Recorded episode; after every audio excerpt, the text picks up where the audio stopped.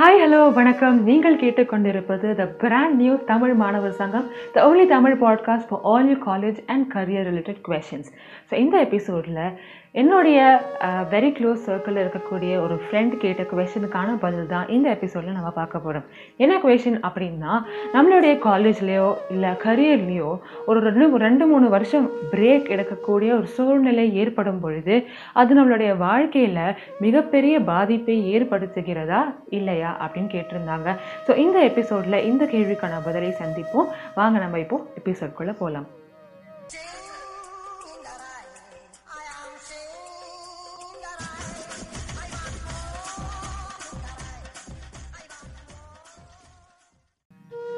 அந்த காலத்தில் தான் தான் வந்து நம்ம வந்து இந்த வயசில் வந்து ஃபஸ்ட் ஸ்டாண்டர்ட் இந்த வயசில் பன்னெண்டாம் கிளாஸ் இந்த வயசில் பத்தாம் கிளாஸ் இந்த வயசில் காலேஜ்னு சொல்லிட்டு ஒவ்வொரு வயசுக்கும் இந்த வயசில் நீ படித்து முடிச்சிருக்கணும் அப்படின்ற ஒரு பேசிக்கான ஒரு ரூல் மாதிரியே போட்டு வச்சுருந்தாங்க.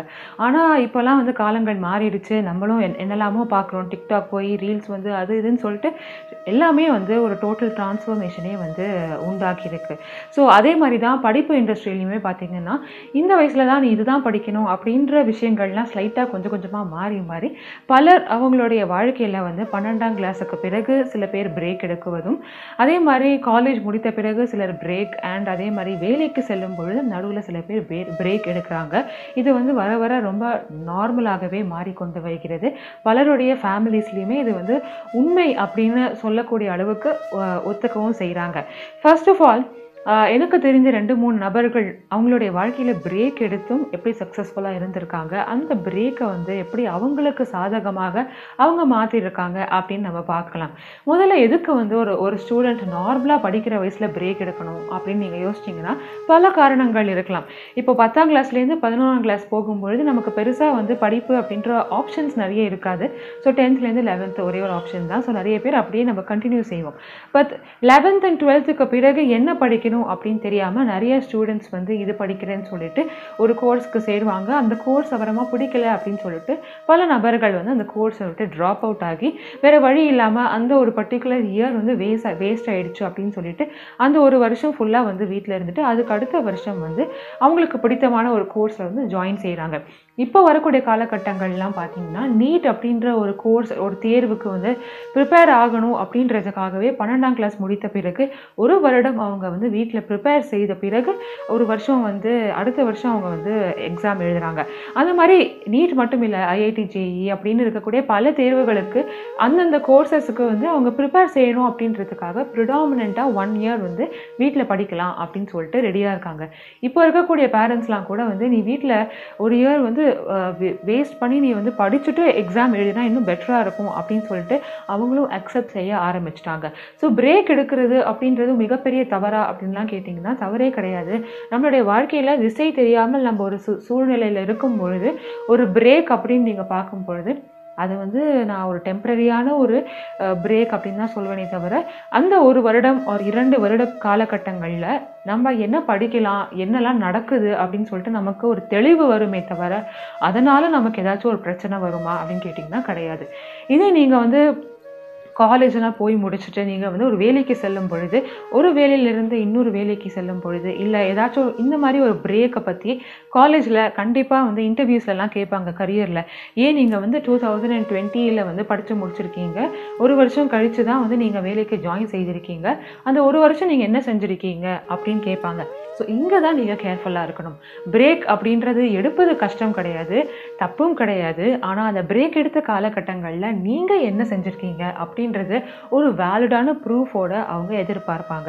ஸோ நம்ம எல்லாருக்குமே வந்து ஏதாச்சும் ஒரு ரீசன் இருக்கும். சிலருக்கு வந்து ஏதாவது ஹெல்த் ஹெல்த் ரீசன் இருக்கும். சிலர் வந்து ஏதாச்சும் எக்ஸாம்க்காக வந்து நம்ம வெயிட் செய்திருப்போம். ஸோ இந்த மாதிரி பலதரப்பட்ட ரீசன்ஸ் இருக்கும். ஸோ ஆப்வியஸாக நீங்கள் அந்த மாதிரி ஒரு இன்டர்வியூவில் கேட்குறாங்க அப்படின்னா நீங்கள் வந்து எந்த எந்த காரணத்திற்காக பிரேக் எடுத்தீங்க அப்படின்ற தெளிவாக எந்த ஒரு ஒளிவு மறைவும் இல்லாமல் நீங்கள் கண்டிப்பாக சொல்லலாம். யாருமே நீங்கள் பிரேக் எடுத்தீங்க அப்படின்ற ஒரே காரணத்துக்காக உங்களை வந்து ஆஃபர் கொடுக்காம இருக்க மாட்டாங்க. அண்ட் பிரேக் எடுத்தீங்க அப்படின்ற ஒரே காரணத்துக்காக உங்களுக்கு இன்டர்வியூ கூட கொடுக்காம இருக்கிற அளவுக்கு யாரும் எந்த கம்பெனியும் கிடையாது. பிரேக் எடுப்பதனால் பிரச்சனை இல்லை. ஆனால் அந்த பிரேக்கில் நீங்கள் என்ன செய்கிறீங்க அப்படின்னு பார்க்கணும். உங்களுக்கு அந்த ஒரு பீரியட் ஆஃப் டைமில் வந்து எனக்கு கிளாரிட்டி வேணும். என்ன படிக்கணும் அப்படின்றது தெரியல. ஸோ நான் கொஞ்சம் ரே ரெஸ்ட் எடுத்துகிட்டு பிரேக் எடுத்துகிட்டு நான் வந்து ஃப்யூச்சரில் அடுத்த கோர்ஸ் டிசைட் செய்கிறேன் அப்படின்னு நினச்சிங்கன்னா it's a fantastic decision so அந்த ஒரு வருட காலகட்டத்திற்கு எல்லா ஆப்பர்ச்சுனிட்டிஸையும் ட்ரை பண்ணி பாருங்கள் என்னெல்லாம் நடக்குது உங்களை சுற்றி அப்படின்னு பாருங்கள் லிங்க்டின்ல என்னென்ன ஆப்பர்ச்சுனிட்டிஸ் இருக்குன்னு பாருங்கள் உங்களுடைய நண்பர்கள் என்னெல்லாம் செய்கிறாங்கன்னு பாருங்கள் அதை பார்த்துட்டு டென்ஷன் ஆகாதீங்க. பட் என்னென்ன ஆப்பர்ச்சுனிட்டிஸ் இருக்குது நம்மளை சுற்றி என்ன நடக்குது?